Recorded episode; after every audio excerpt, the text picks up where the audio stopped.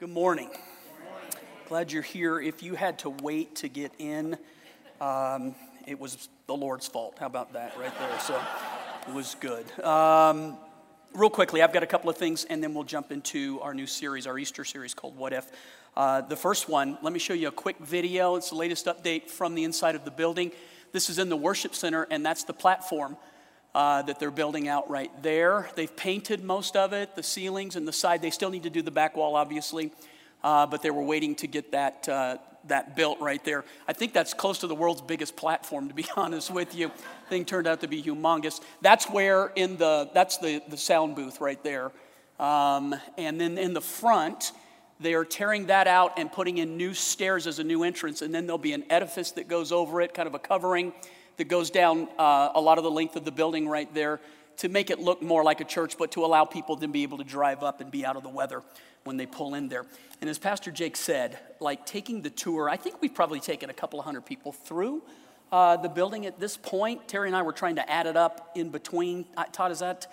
Uh, yeah, we probably haven't kept count, but just adding up, an average tour is eight to nine people, and we've done, you know, 20 of them at least. Um, so we think around 200 people have gone through, right? Maybe 15% of our church want to invite you to go through it. Seeing it on a video, honestly, it's the 3D effect is completely lost when it's flat like that. And then it's dark, right? And you just can't tell.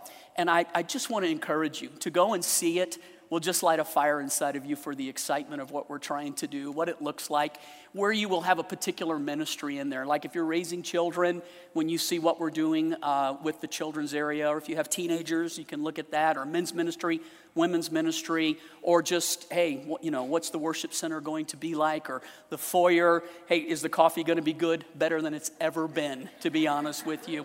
Um, and just the whole look of it is just fantastic. And if you haven't signed up and taken a tour, do that. I really do think it is worth your time. It takes about a half hour, you know, 30 to 40 minutes, depending on the questions that we get asked. And then, of course, if you want to see the Teaching and Training Center, which is the wheel that's really behind, the vision behind what's driving a new facility for us, love to show that to you and explain what that means and why we're doing uh, what we're doing. So, if you haven't taken a tour, sign up. We'd love to take you through it, and it's a great time to look at it. It's so close now, you can tell what everything is, right? When it's just steel, you know, you have to like, this is going to be a room and this is going to be that. But they've built it out now where you, it's, you know, if they'd let us, I'd start meeting in it next week, to be honest with you. But they have laws against those things right now, so uh, can't do that. So love to do that. Um, so, it, which also brings up then what we're trying to do with our fundraising and this last little part of our fundraising, right? Um, we needed $2 million in this last part. We've raised $1,250,000. 750,000 is needed for our 2 million goal. Here's the way that we're trying to break it down to. We need 1,000 chairs, 800 in the worship center and 200 uh, in the youth center. And so um, we, we just took at the time, we needed $1.2 million. We had raised 800,000 at that point. We needed 1.2, so we divided it by the 1,000 chairs. It's $1,200 a chair. And we were just asking people, would you consider buying a chair to break this down in a way that makes it much more affordable and understandable? Um, and so maybe the way to look at it, what Chris and I have done, is bought one for everybody in our household right now. That doesn't mean everybody in my family, in our house right now. Couldn't do that for everybody in our family right now. But, um, but in our house, uh, also, maybe, maybe you have already given to that. Would you consider buying a chair for a person who will sit in it who will come to know Jesus? Would you invest with us evangelistically? And if you're like, does that stuff really still happen? Two weeks ago, the last time I taught, we had 20 people born again uh, between both services. First time coming to Jesus. Yeah, it does happen. If you're here for Easter, you will see a remarkable thing happen at Easter too, where literally there'll be 100 people or more that'll give their hearts to the Lord uh, at that time. It's something that we take serious, and we believe that as we move into this building, it's something the Lord will multiply. And if you feel like, Pastor, you know, you're talking about this every weekend, folks, it's my job. It's what I do, it's what I have to do at this point to get this done. I'm not building my church. This will outlast Chris and I by till Jesus comes back. I don't know what day that is exactly, but it will outlast us uh, by far. We are building what He told us to do. And if you have been here through this time, you know this started December the 26th in the middle of the pandemic in 2020. Literally, it started in the middle. So either that's like the greatest foolish failure you could do, or God's been with us the whole time. He's been with us the whole time. It's been remarkable and it's been miraculous. And so, this last little bit, we just need to do this and finish this. Uh, I'd like you to pray about it. Um, my love, you weren't here in the first service, and I committed um, us to something. So, let me tell you about what I committed us to. Uh, I, I like had motorcycles ever since I was a, a kid, dirt bikes initially, and then street bikes, and, um, and still have them today. And so, usually, if I have a bike and I feel like the Lord moves in my heart to do something with it, I have put them up for auctions. We've raised hundreds of thousands of dollars using that as seed money. The most recent time was right before we started this project. Our missionaries in the middle of the pandemic were really hurting bad. And so um, I was going to use the motorcycle as seed for this project with our building, but I felt the Lord say, You take care of my heart, and I'll take care of your heart. So we put the motorcycle up. We gave all of, I think we raised $250,000 for our missionaries in a time that was very difficult for them. And, um, and then I'm like, now I have no seed for the building. But the Lord, literally starting on December 26th, we raised $4 million in 90 days, starting on December 26th. Only God can do things like that, right? All right, so here's what I committed us to. In my garage right now are two bikes um, my bike and then my project bike. And my wife has been very patient, like, when is this project going to be done? And get it out of the garage. So it is done. I have built a custom, uh, for those who know, it's a Harley Davidson Street Glide, a 2013, 10,000 miles, something like that, 9,000 miles. Um, it's got it, custom everything, jet black, beautiful bike. Um, if you were just like, man, that's the word of the Lord for me, uh, here's what I'll do uh, if someone wants to buy it, all the money for it, I'll give into the building uh, right now and buy as many chairs as that. What do I think it's worth? $2.3 million. but I'll settle for anything south of that. How's that right there? I think book on that bike is 13 or 14 um, thousand, and I've put a little more than that into it uh, total. But whatever, if someone says, "Hey, I'll give you eight thousand dollars for it," whatever, I'll sell it and we'll put all the money into it. What I'm trying to say to you, and I'm not trying to, it's not bragging, it's not showing off, it is saying to you that we would not ask you to do anything that the staff is not doing first. Before I ever came to you to ask you to consider giving to this, the first place that Chris and I was, Lord, what do you want us to do? And then we went to the staff next. Staff, will you get behind this? Before I ever come to you, if the staff's not willing to do it, it's hypocritical to ask people to do something. I just, that's how we believe and what we've done. I can assure you, man, the staff has stood up strong to be a part of this as well as you have. And so, if, if anybody's got that in their heart and wants to do that, uh, you'd be helping my wife uh, tremendously for space in our garage. Um, and it's a beautiful bike. Don't ride it to church so I don't see it. Um, yeah, that'd be the only, I'm just teasing about that. But it literally, if that is something, I didn't think about that until I was standing up here in the first service. It wasn't what I was going to do with it, but um, I would do it in a second in order to uh, continue to move along this. And so, see me afterwards or email in if you want to check it out. Happy to show it to you. Um, and then we'll go, we'll go from there. Um, and then the last thing, forgive this extra time, it just is the way it worked out this weekend. Our Israel trip is August 27th through September 6th. Um, and this year, it's, it's crazy. If you've tried to book a vacation uh, this summer, you've probably recognized that people who have put it off for the past two, two and a half years are all trying to go on vacation this summer. So things are like more expensive and they're all sold out. It's, it's really tough Israel's the same way. People that haven't been able to go for more than two years are all trying to go right now. I was only able to secure spots for 40 people on this trip, and we've already got 25 people that have signed up for the trip, so at least 15 people.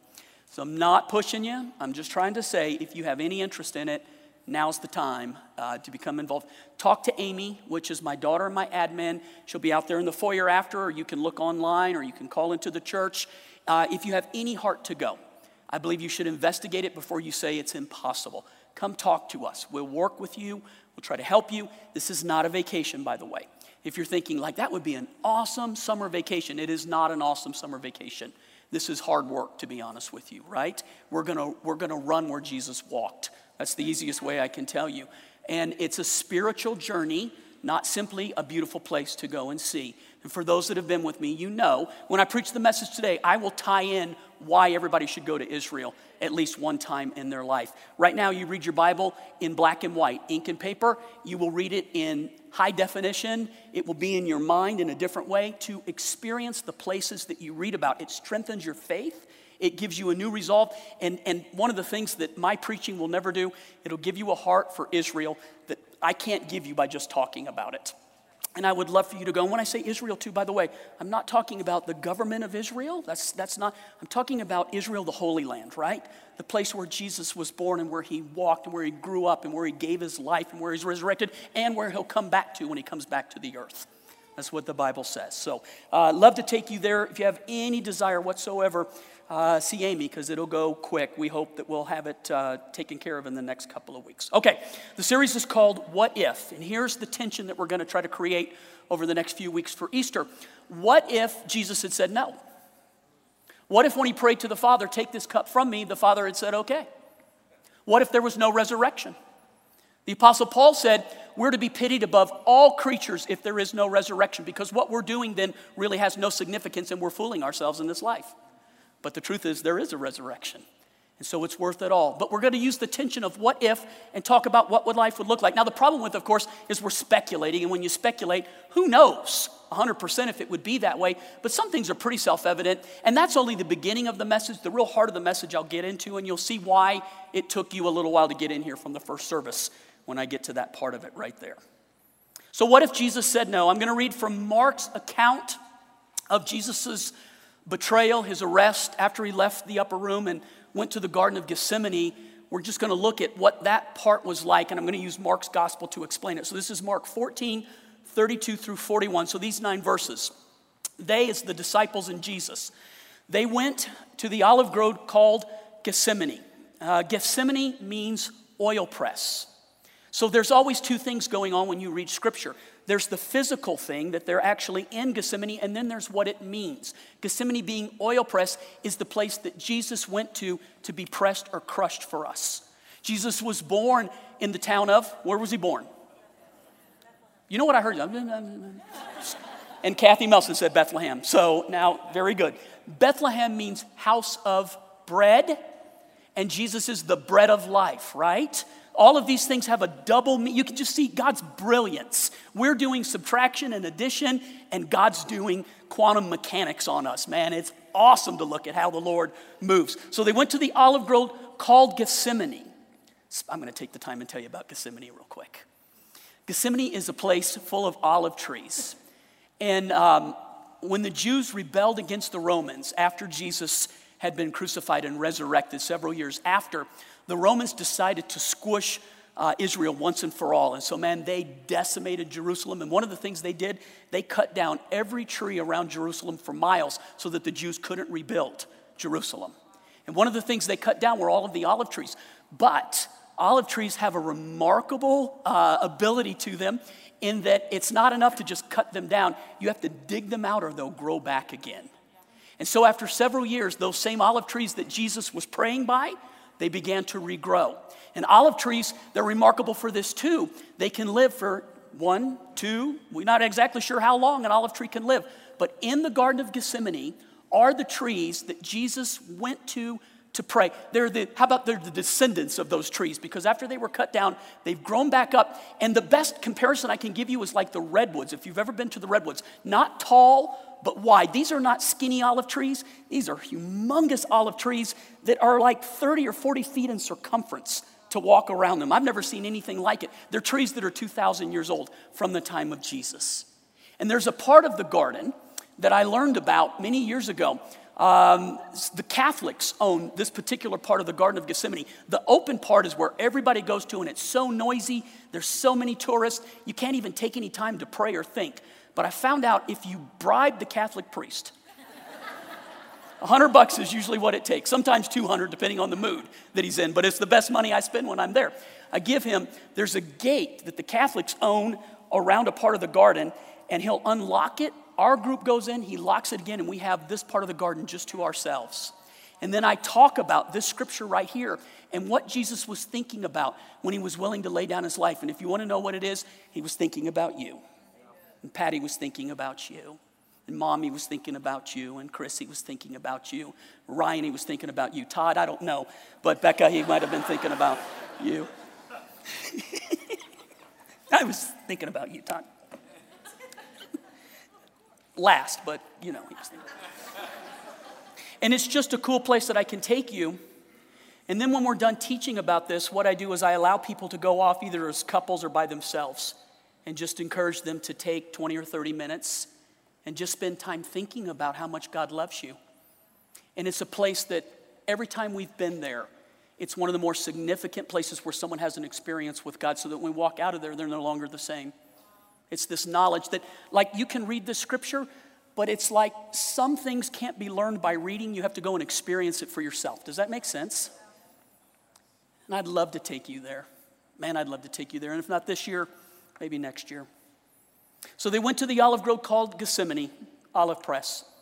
And Jesus said to the disciples, Sit here while I go and pray. And he took Peter, James, and John.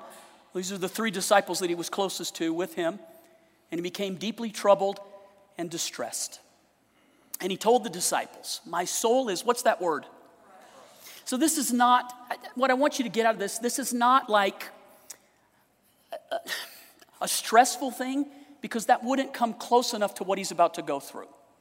I think it's John's gospel. Maybe it is, maybe it's Luke. I think it's John, where right when they are leaving the upper room, it's just this little acknowledgement that says, Jesus, knowing full well what was about to happen to him, left and went to the Garden of Gethsemane. Jesus is fully aware. He's not being surprised by any of this. It's for this reason that he was born, it's for this reason that he came to the earth. He's about to lay down his life, and it's costly. It's not just that he's going to die, but he's going to die in a horrible way. He's going to suffer. And I'm not trying to be bloody about it. I'm trying to tell you the bottom line is this you and I deserved it to happen to us because the wages of sin is death. But Jesus was willing to take that punishment on himself. He got what we deserved so we could have what he deserved. And people, they, they, they think about it casually, but it's the most important thing that's ever taken place in the history of mankind. It's what saves all of us and allows us to be in a place where we have a future. So he told them, My soul is crushed with grief to the point of death. Stay here and keep watch with me. And he went on a little further and he fell to the ground. He prayed that, if it were possible, the awful hour awaiting him might pass him by. And this is how he prays Abba, which is Aramaic for how a child, when he first learns to say daddy. Jesus is not appealing because he's a little child. He's appealing from this place inside of him of pure trust with his father. Dad, if there is any way, you know, when I read this, I said it in the last service and I'll say it to you. We live in a day and an age where somehow the enemy has robbed so many people of the ability to understand how good it is to be able to turn to a father who loves you. People today don't relate to it because of their own experience as a child. But what you didn't get by pedigree, you can have through the Holy Spirit, and you can know God this way. He is a good father that you can turn to when you are going through trouble. So we prayed that if it were possible, this awful hour awaiting him might pass him by. Abba, Dad, he cried out, everything is possible for you. Please take this cup of suffering away from me. And then this part, yet I want your will to be done and not mine.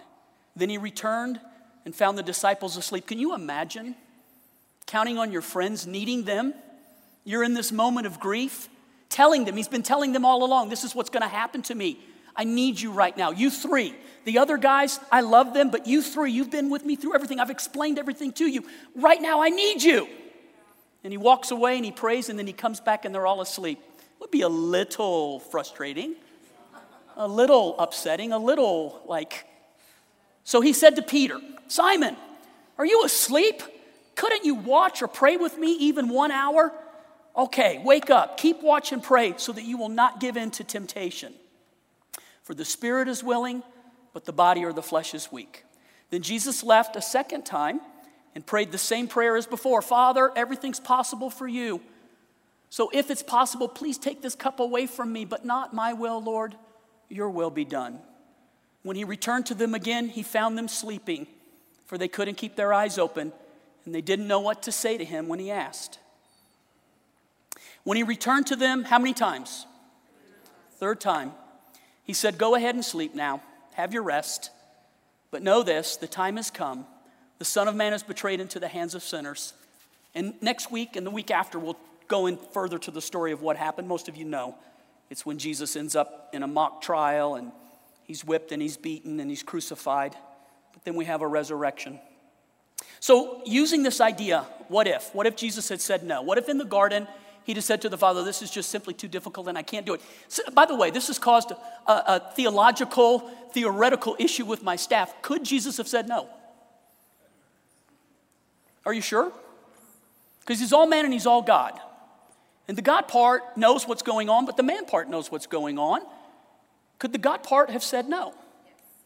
I think the man part might, but it's what think about it. It's not as easy as you think. If you go through your mind asking what you know about Jesus, could he have said no? But we're just going to presuppose that he could have said no. So what would have happened if Jesus had said no? But to get there, let me read these three scriptures to you that are important. John 10 18.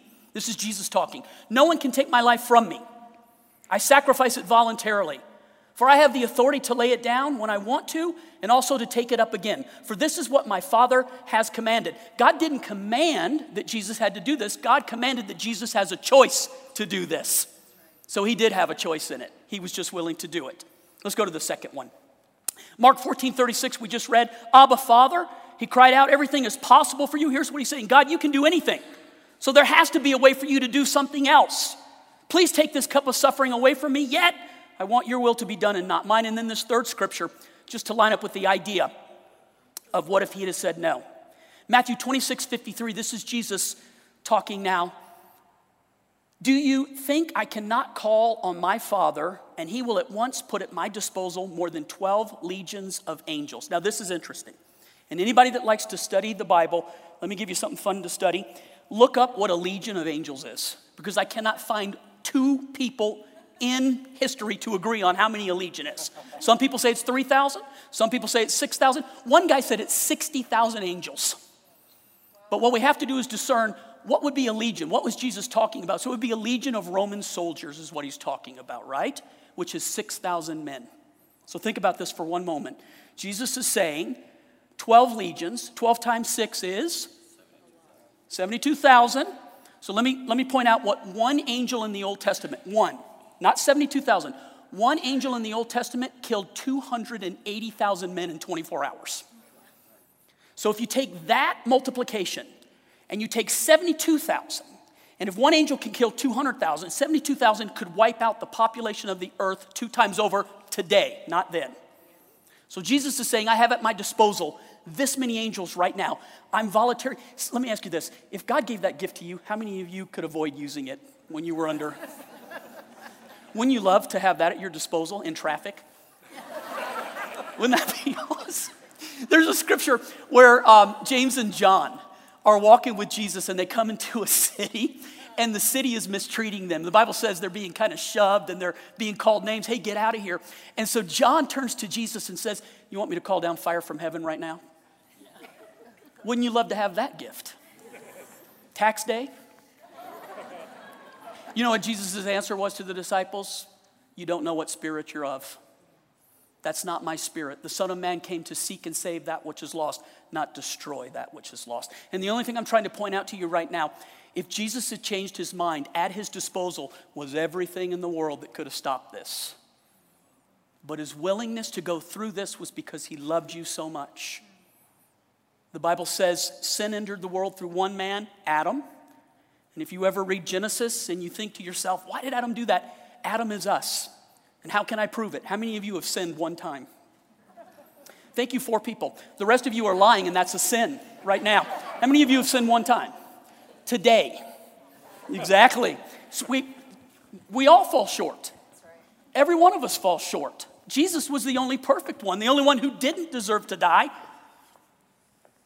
And yet he was willing to do it for us. So, five things that wouldn't be possible if Jesus hadn't died. Number one, the church. The church would not be here today. The church exists because Jesus did die and he was resurrected. And part of his plan is that this is his body here on the earth. So if Jesus had said no, there wouldn't be any church. And some of you would be like, man, we could sleep in on Sunday. And I would say, some of you do that anyway. Ooh. Not you, you're here. But those people on the camera back there, no, Jesus. Here's the second thing that wouldn't be possible heaven. Do you know that people in the Bible, before Jesus was resurrected, the righteous who died went to a place called Abraham's bosom or paradise? And the Bible says that when Jesus died, he first descended before he ascended. Where did he go? He went and preached to the captives, the Bible says, the place where the righteous dead were. And he led captivity captive into heaven. And in the book of Psalms, it says, Swing wide, you heavenly gates. Prepare the way for the risen Lord to come in. Jesus led captivity captive into heaven. The first time people could go to heaven was when Jesus made the way for people to go to heaven. Heaven would not have been possible unless Jesus died and was resurrected. Let me give you the third one. See if you can agree with this one. This is a little more uh, uh, like freedom. And we use that word in terms of like America, we have freedom here, but I'm talking spiritual freedom. Unless Jesus died and was resurrected, the enemy owns you and he has power over you. And he decides what your future is and what your day looks like and what you're going to end up doing. Because Jesus died and defeated the enemy and took the keys back from the enemy, you're free. And you now have authority over the enemy of your life. You don't have to take the lies. You don't have to take the stuff. You are a child of God with authority to stand up against the enemy. And if you knew who you were in Christ because of what Jesus did, you are powerful. You are not pathetic. You are well able. How about this one? If Jesus had said no, access to the Father was impossible. If you remember the story, that after the point that Jesus died, the Bible says in the temple where the Holy of Holies was, there was a huge black cloth that kept people out of the presence of God. God's presence dwelled in the Holy of Holies. And when Jesus died, the Bible says from the top to the bottom, the curtain was torn. And what it represented is that now people can dwell with God and God can dwell with people. We have access to the presence of God because Jesus said yes. And if you don't get that, I'm not sure that you get anything. It's the most important thing. And then here's the one you're free to debate this. I'm right, however. America would not be here. How do you know that, Pastor? Would there be a country here? Yes, it would be called something short of America. But America, this is the final part of the Declaration of Independence. Listen to this. For the support of this declaration, listen to this part with a firm reliance on the protection of divine providence, we mutually pledge to each other our lives, our fortunes, and our sacred honor the founding fathers, regardless of what you have been taught, and I know that some of them were deists and some of them were messed up, but all of them agreed that God, through providence, brought this country to be about. It could be a place where freedom was established and people could live without the tyranny of what England was doing and other places that held people back from being able to worship God the way they wanted to. And if you go to Washington, D.C., and you look at any monument in Washington, D.C., on it is inscribed a dedication to the God who brought about America by his providence and his protection. And we live in a day that denies that. We live in a day that tries to destroy that. We live in a day that never talks about it. But the truth is, we are here in this great country because God decided America should exist. And that's the truth. And I realize, look, I realize it may be a long way from where it needs to be, but somewhere inside of me is a hope that God will remember how we started and will not let us go our own way without one more time sweeping through this great country and reestablishing the fact that it was brought about by the providence, the will, and the wonderful ability of God. And I love this country, and I'm not going to be afraid to say that to anybody. I love America. I love it. All right. So let's do this. If you're taking notes, I'm going to transition the message now to the part that I think is where the Holy Spirit wants to minister. And these are the fill in the blanks. So we're just talking about what Jesus went through. The first one is if you're taking the online notes, your Gethsemane. Your Gethsemane means oil press. Let me try to explain to you what this means. This is part of what I teach when we're in this place. So um, we don't live in a state that raises olives. The climate's not right. You have to be in a different climate to raise olives. California, I know they raise olives. I'm not sure. I think um, Arizona has them. Nevada has them. It has to be kind of a dry uh, warm climate, right? So they can't just grow anywhere, but around the Mediterranean, olives grow like crazy. And we're going back now 2,000 years. They don't have modern machinery to extract the oil. They had to do it the old fashioned way.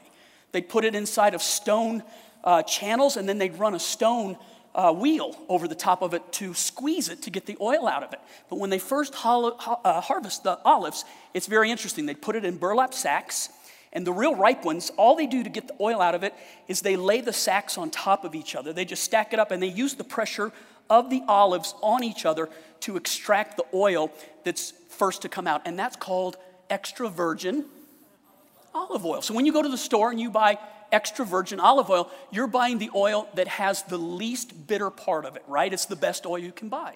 Then the next oil, after that happens, they take the olives and they dump it in the trough and then they begin to run the wheel over it. And the next press they get is called the virgin olive oil. So there's extra virgin and then virgin. And then to extract the last bit of oil out of it, they take that big heavy stone and they begin to crush the olives. And all that's left is the pulp and the pit, but they squeeze out of it this incredibly bitter oil because the more you crush it, the more bitter it becomes. Jesus wasn't lightly pressed, he was crushed for our sins. The Bible says it pleased the Father to crush the Son. Now, that doesn't mean that God is a psycho. It means that God understood that the only way to wash away our sins is that someone had to pay the price for our sins. So, in ancient times, when they would crush the olives and they would get that very last bit of oil out of it, they would take that oil and that bitter, bitter oil would make an incredibly powerful soap. And it was very valuable because it was the only soap at that time that could scrub away all the stuff on the skin that would gather from walking in a very dry climate. And the thing to understand is that Jesus was crushed for us so that the Lord could take the gift of his life and use it to scrub away your sin. It's the only thing that can take away your sin. Nothing else will do it. His death was not some gross thing or some religious thing.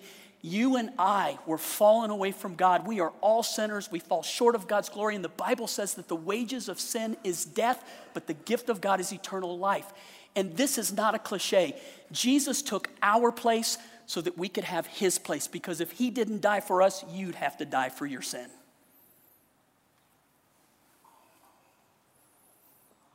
And this gospel that I'm preaching right now is not one that says, hey, make me feel good. People are afraid to talk about what Jesus did, and afraid to talk about the blood, and afraid to talk about the fact that it took this in order for you and I to have a relationship with God. But if you don't preach this to people, what are you preaching to them? Come to church and let me make you happy. The only way to be fully happy is to know that you're forgiven, and when you die, God will say, Well done, good and faithful servant. Do you hear what I'm saying right now?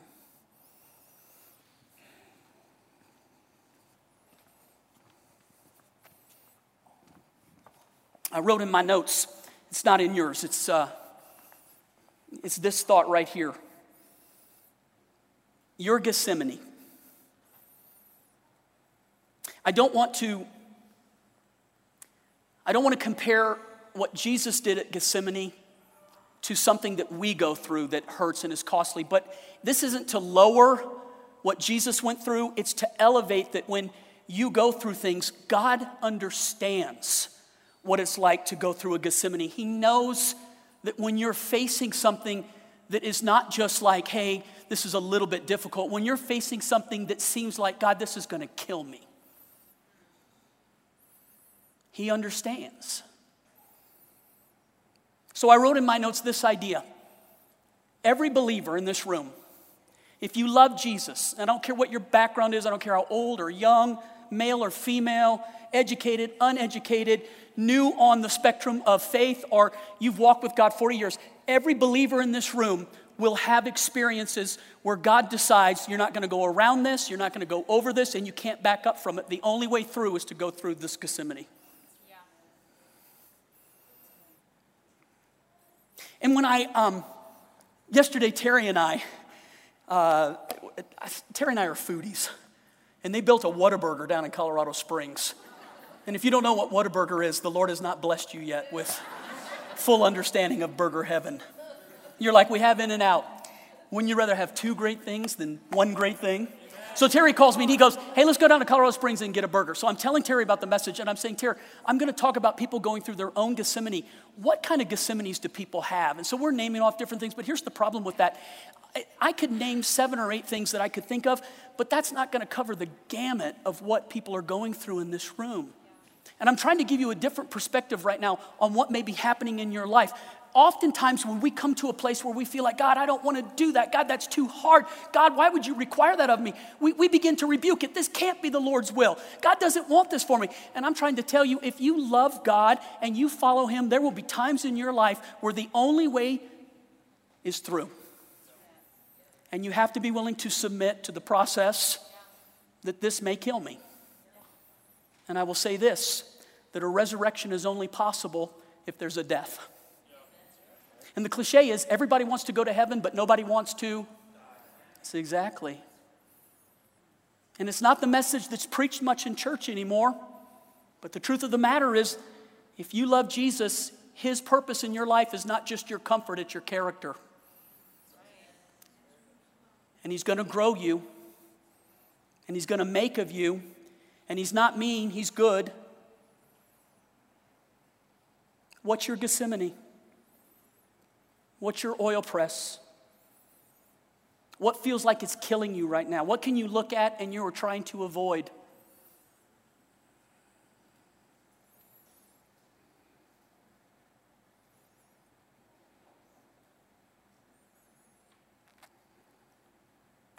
The easiest examples for me are always the one that happened to us. The ones that we've gone through and it felt like it was killing us, but on the other side of it was resurrection. Right now, a difficult one. I,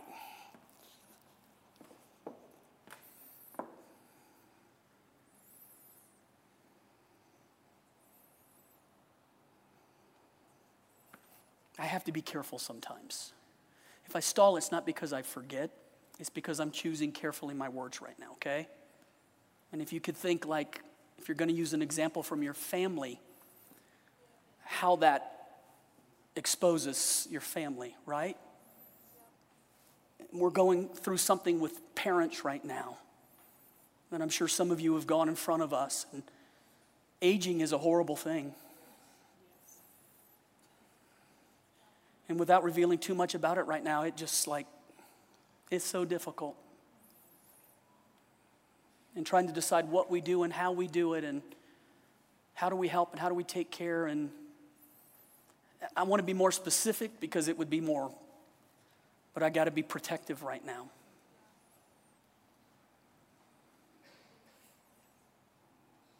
You find yourself where you're just like, God, I, this stinks. Don't want to do this. This cannot be. God, why is it like this?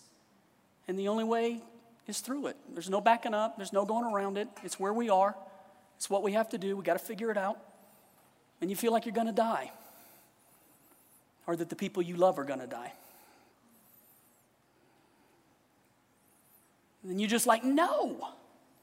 And God, where are you in this? And yet, we always claim that can't be God, but it very much is God. Gethsemane's not of the devil. Sometimes it's God's purpose in our life to get us where we need to be, to grow us, to mature us. God's number one aim in your life is not to make you more comfortable, is to make you look more like Jesus. Know what you're signing up for, guys. Know what you're signing up for. When God's done with you, I know you're like, why does he always pick on us? Because I like you guys, that's why. I do. Are you their mom? Yeah, you got good kids. You've done well, yeah. I like you guys but know what you're signing up for.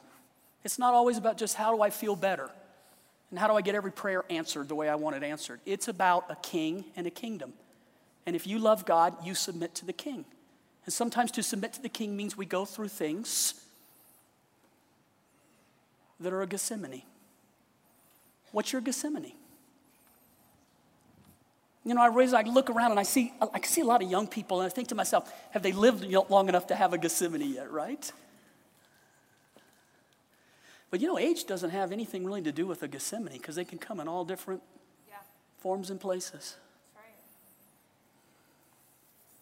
A divorce can be a Gethsemane. A death can be a Gethsemane.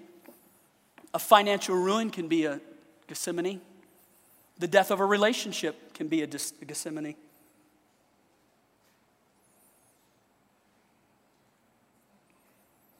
Sometimes going through it is the plan of God.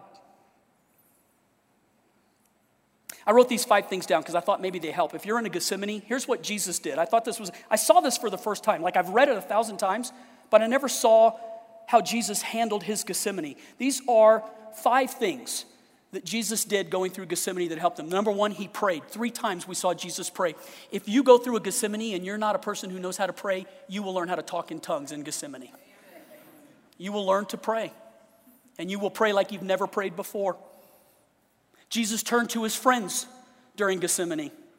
I know that they went to sleep, and yet Jesus must have found some kind of encouragement in having his friends there. And this is what I'm going to say you find out if you have friends or not when you go through Gethsemane. And you need friends.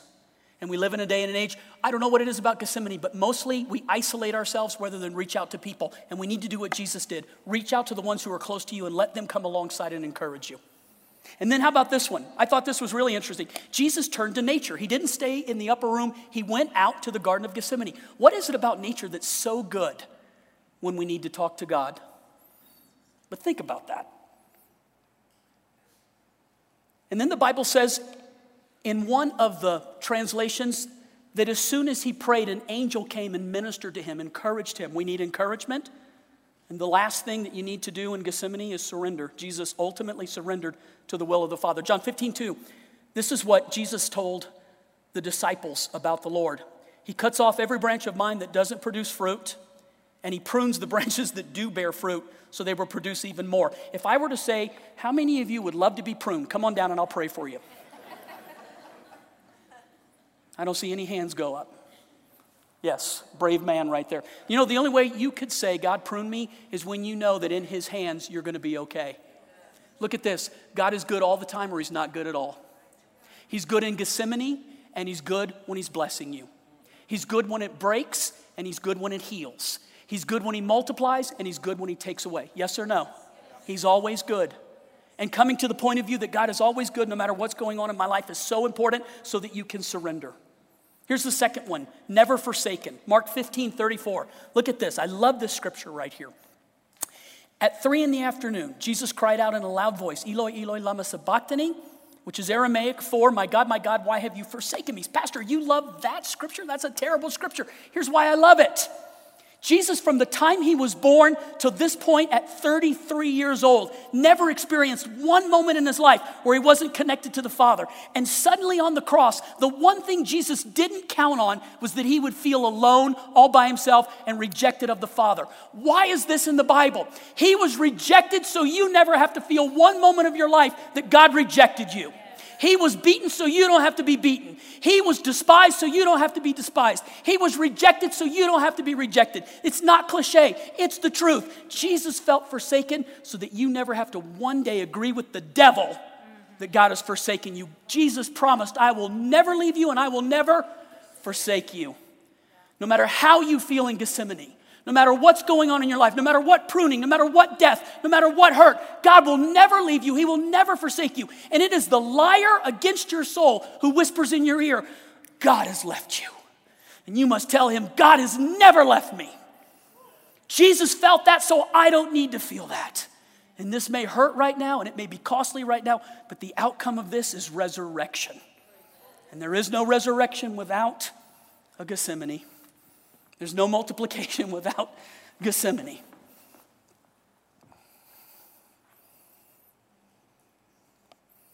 Here's the third one. Uh, I have a little more time in the service, don't I? I'm four minutes in. I mean, nobody else is coming in.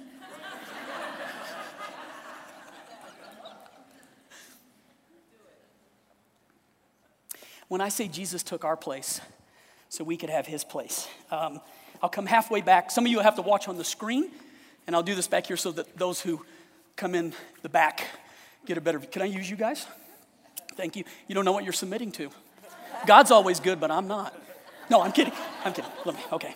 So, in the Old Testament, this was a demonstration of how um, that the Lord was trying to show us already that He switches places. Like what belonged to Jesus, we get, and what belonged to us, Jesus gets. So, the patriarchs of our faith are Abraham, Isaac, and Jacob.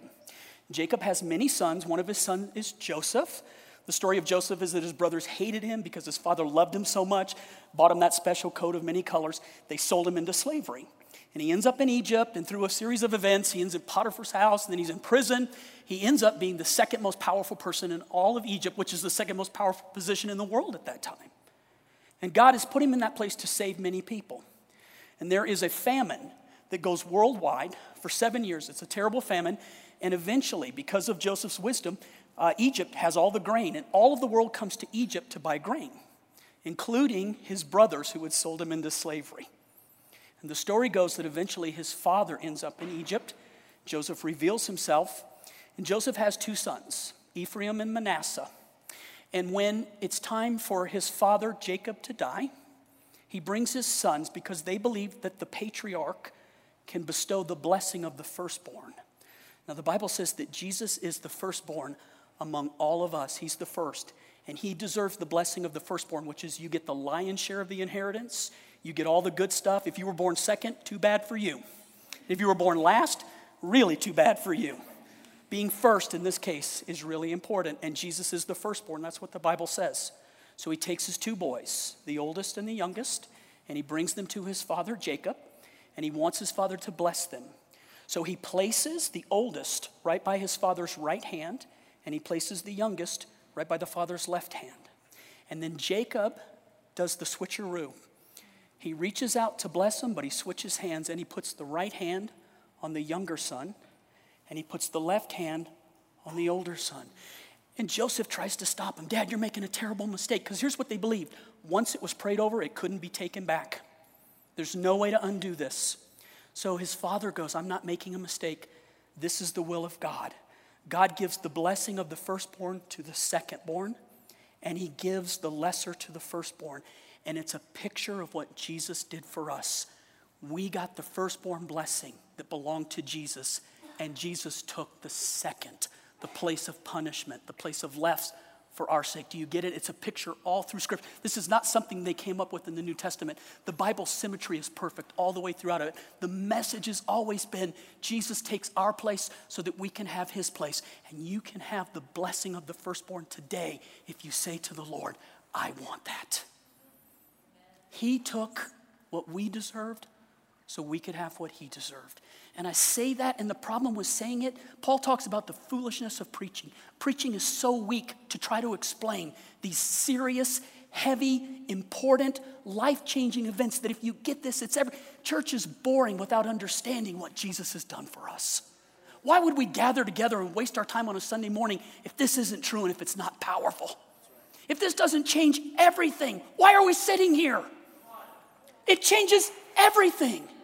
This is God saying in the loudest possible way, I love you. I've given everything for you. Come to me and let me give you this blessing. And why would you say no to that? And that's where I feel like, man, it's so hard. But it's so hard to preach because you come to this place, and unless the Holy Spirit takes it and can drive it into a person's heart, then you leave here smarter, but you don't leave here changed. And if you're not changed by this, then I fail. And the gospel falls short. Not that it failed, but it didn't do the thing that it can do in a person's heart, which is to change everything.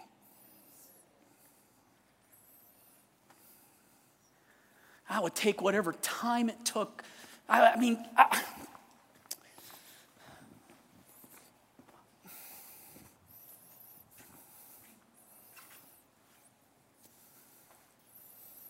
to have him still today reach his hand out.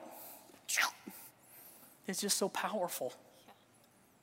And you can read that scripture over and over, but unless you know this is what God has done for us through Jesus, it's the power of prophecy. Are you recording me right now? this is all copyrighted material.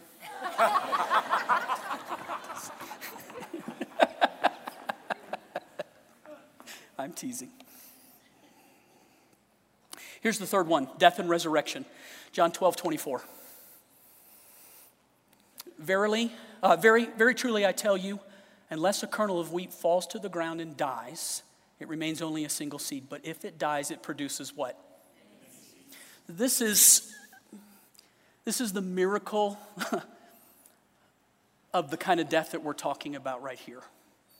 Like God gives you this thing, this seed. Maybe it's a dream, maybe it's a hope, maybe it's a person, a relationship, uh, maybe it's a job, maybe it's a church, maybe it's a, a son, a daughter, who knows what it is. And at some point, God asks you, Give me that thing.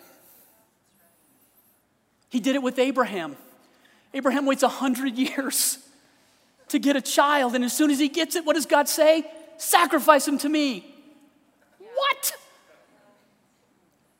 And I've heard people debate that. Do you know what the Bible says? Abraham reasoned that if God could give him a son in his old age, he could raise him from the dead too. And that made it easy for him to say, I can sacrifice him to God.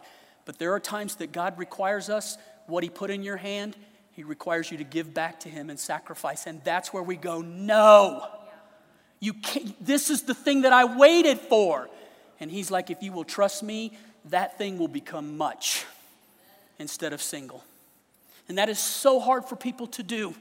And maybe that's the very place that you find yourself today where God is asking you to give Him something. Maybe it's a place, maybe it's a time, maybe it's, I, I, don't even, the problem with me trying to think of it is I'll miss so many people. What is it that God is asking right? And you know He's asking you of it and you don't want to give it up.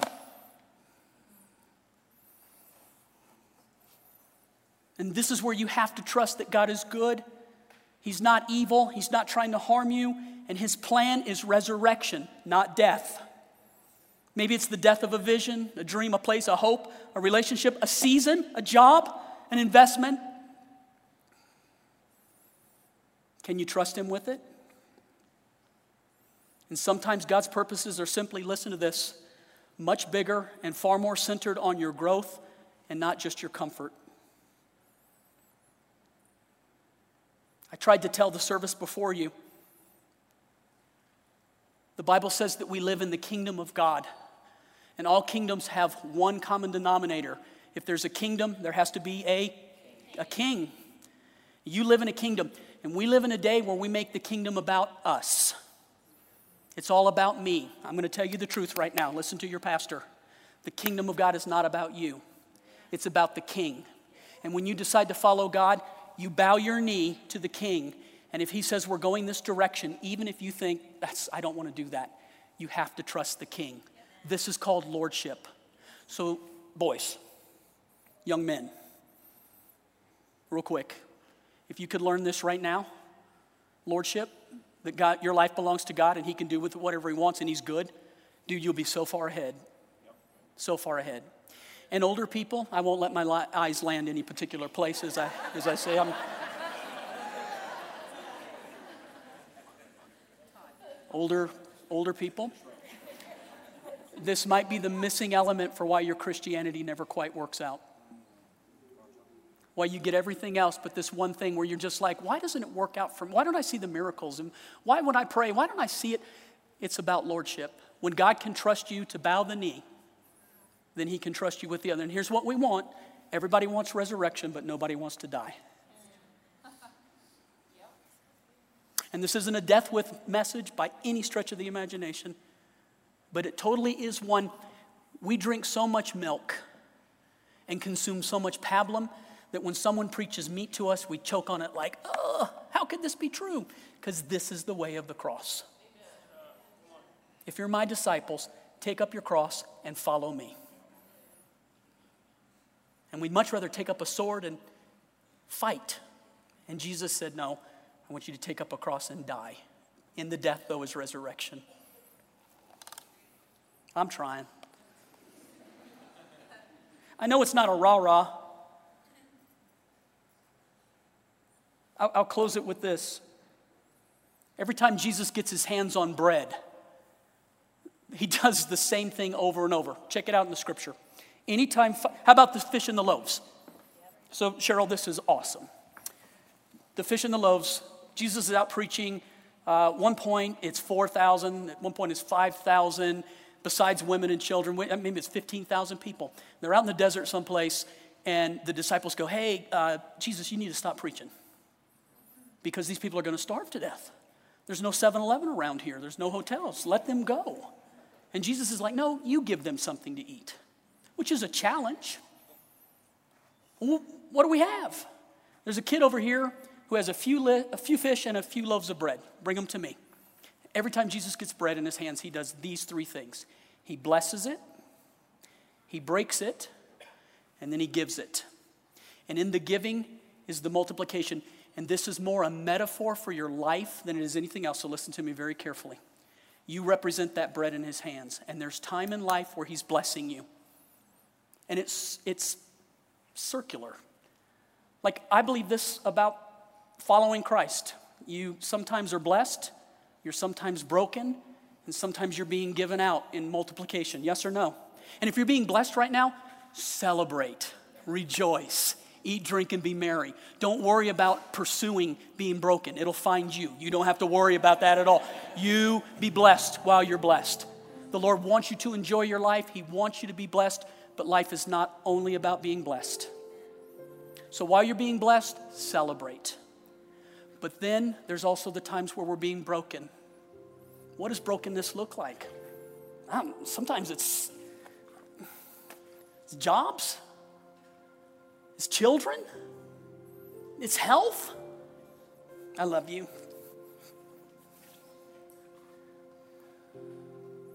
It's things that are too deep inside of us to even say out loud to somebody else.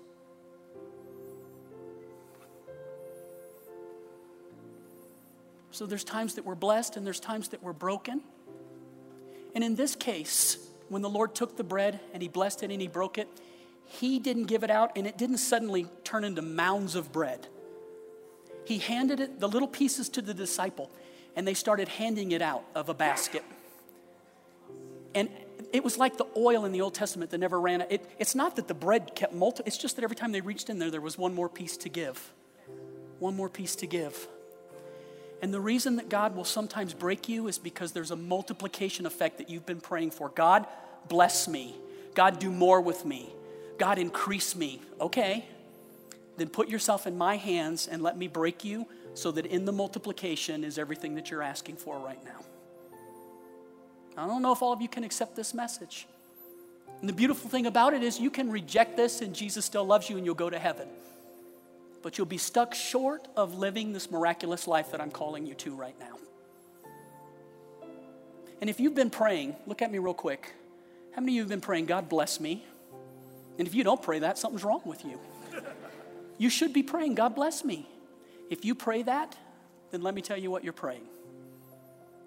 God, I put myself into your hands and I let you decide how to do that.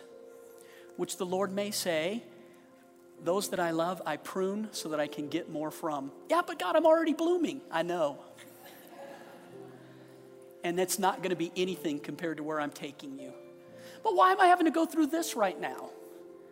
Because what I'm doing for you is so much more than you have any idea about right now. And in the giving of it is a multiplication that is so powerful that the only thing you can do at that point is to thank God because it could have only been by the hand of God. You weren't smart enough to make it happen in your life. You were smart enough to put yourself in His hands. Do I make sense? And if you're like, I, Pastor, I just don't know, pray about it. Go back and read the scriptures.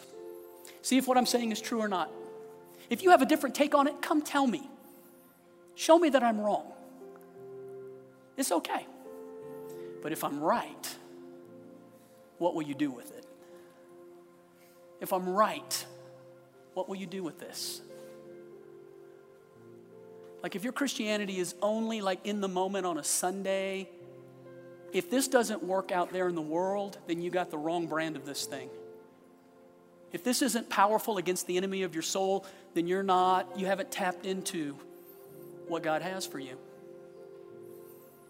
If, like, the pressure that the world throws up is bigger than what I'm saying right now, then this needs to become the bigger thing so that the pressure on the outside just begins to fade.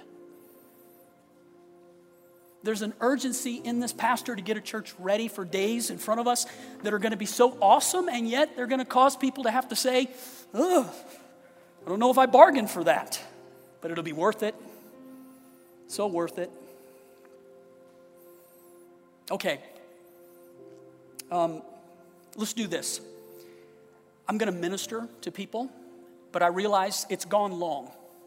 What's new? I know, I know. But you know what? I, just so that you know, and maybe this will help you figure out if you want to go to church here, I'm not living by this. I'm going to do what the Lord tells me to do. I'm going to preach as long as I need to preach, and I'm going to get us where we need to go. And if you're like, I don't have time for that, dude, I don't know what to say to you. May the Lord change your mind, I guess. May my voice haunt you all week long. if you need to go, I understand. And perhaps you, you, you need to be someplace, you need to, you have an appointment, uh, whatever. So if you need to go, I'm going to ask you without making a lot of noise and a lot, just, it's okay. Go ahead and go right now because I need to minister to people. So if you need to go, don't feel embarrassed. Don't feel it's not awkward. You're not a bad Christian. You're not a backslider. You're not anything negative. You can go. I just don't want you to interrupt what's about to take place. So I'm asking you, if you need to go, go. Okay? You can wait till we bow our heads. Ryan, where are you going? No. I was waiting for one person to do it. It was one person. How bad is that? and you were the sacrificial lamb, my son. What's wrong with your soul, bro? What is. Okay. yeah, he said, I heard last service. Okay.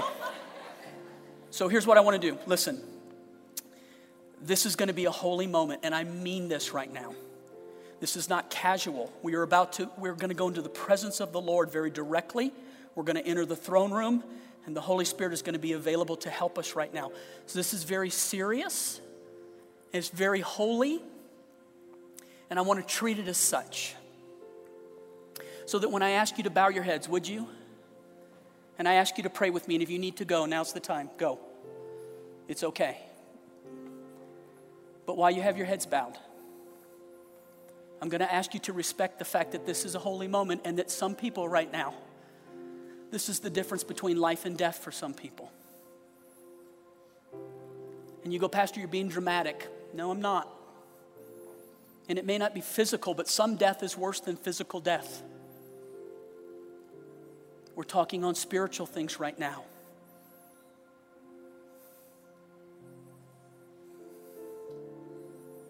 It's strange because my heart is beating out of my chest right this minute. And I know it's the Holy Spirit. And I've done this for 36 years now. I don't get nervous anymore, but this is, is holy.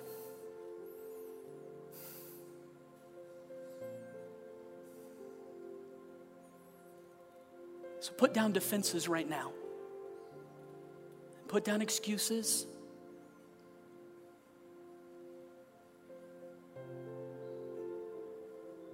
Put down all the stuff that gets in the way for just a moment. And I'm trying to facilitate on behalf of the Lord. That's my job. And the reason I didn't try to name all the Gethsemanes that a person might be going through is because I realized that no human can figure those things out. And then listen to this even if I knew what your Gethsemane is, I can't do anything about it. I can't change it. I'm not God. So all I am is a facilitator. I'm trying to lead you to the one who knows and who cares and has drawn us into this place right now where he can help. He wants to come alongside. He wants you to know He'll always be with you. He'll never leave you, He'll never forsake you. So listen. If you go, Pastor, somehow in what you're saying, I find myself drawn to a place in my life where I know that God is asking for surrender. It's a Gethsemane moment. Maybe you feel like you're being crushed right now. Maybe a better word is you feel like you're being broken right now. Maybe you feel afraid, unsure. Maybe you want to run. Maybe I catch you right now in the middle of you trying to run away. And suddenly the Holy Spirit, He just arrests you, He stops you. And He says, The way is through. Not away from it, not around it, not above it or below it, but through it. And the promise if you go through this thing, I won't leave you, I won't forsake you, and that out of that is the miraculous. On the other side of Gethsemane is resurrection. On the other side of Gethsemane is multiplication. On the other side of brokenness is the place where God does all the things that we pray and we ask. And I know, I know my heart. My heart is God, can't you do those things without me having to go through that? I can tell you one of the reasons why we have to be willing to be broken, we have to die to ourselves is so that we can handle the thing that God wants to do in our life. If flesh controls your life, the blessing of God will be a disaster. But if you are more like Jesus, love and joy and peace and kindness and mercy and gentleness and self control, that's the nature that God is transforming you inside. And we try to avoid that. We want it, but we avoid it because it's costly. And if I catch you in mid stride right now and you're like, oh, Pastor, please, not this, it's not your pastor who's asking.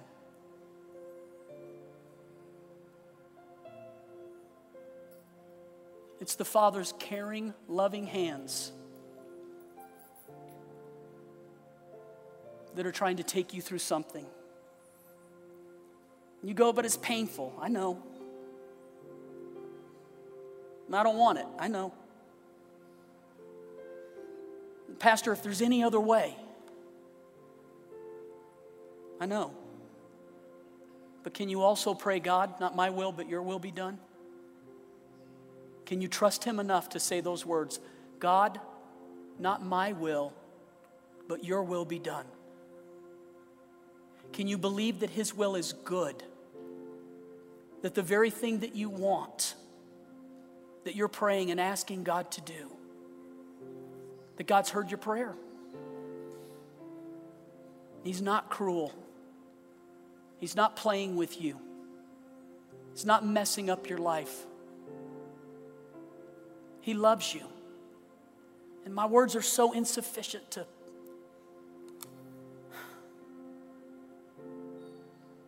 Holy Spirit, could you right now?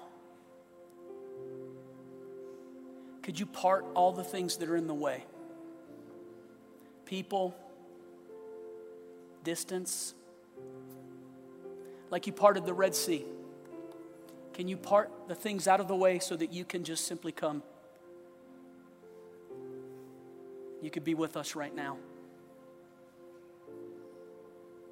So, in this holy moment,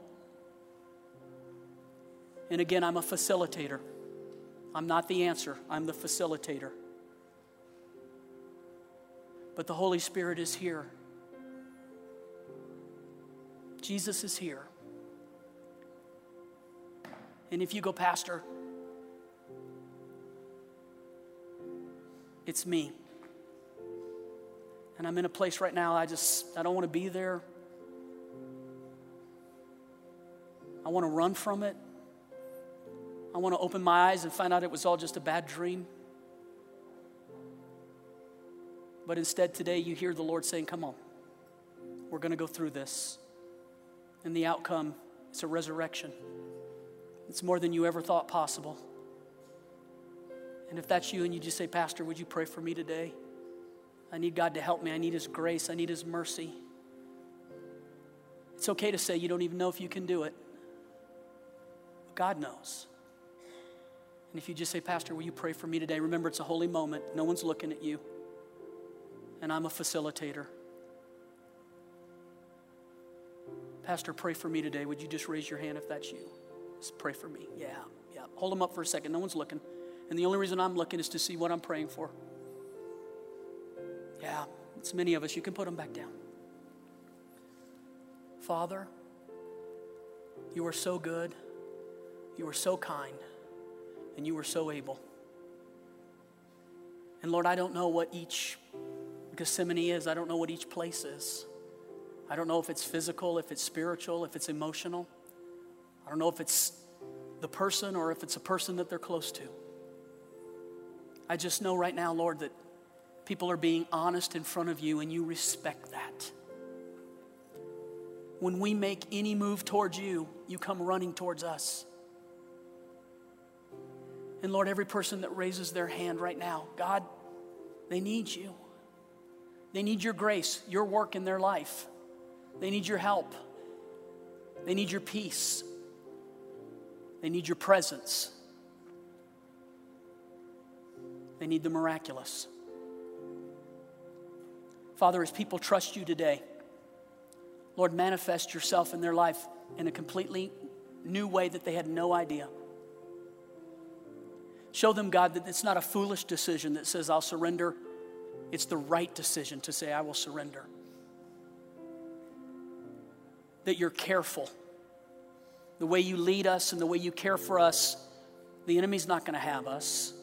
The world's not going to have us. God, you have us. You hold us in your hand, and no one can snatch us from there. And God, I realize I don't want to be trite about this. I know people are facing things in their life.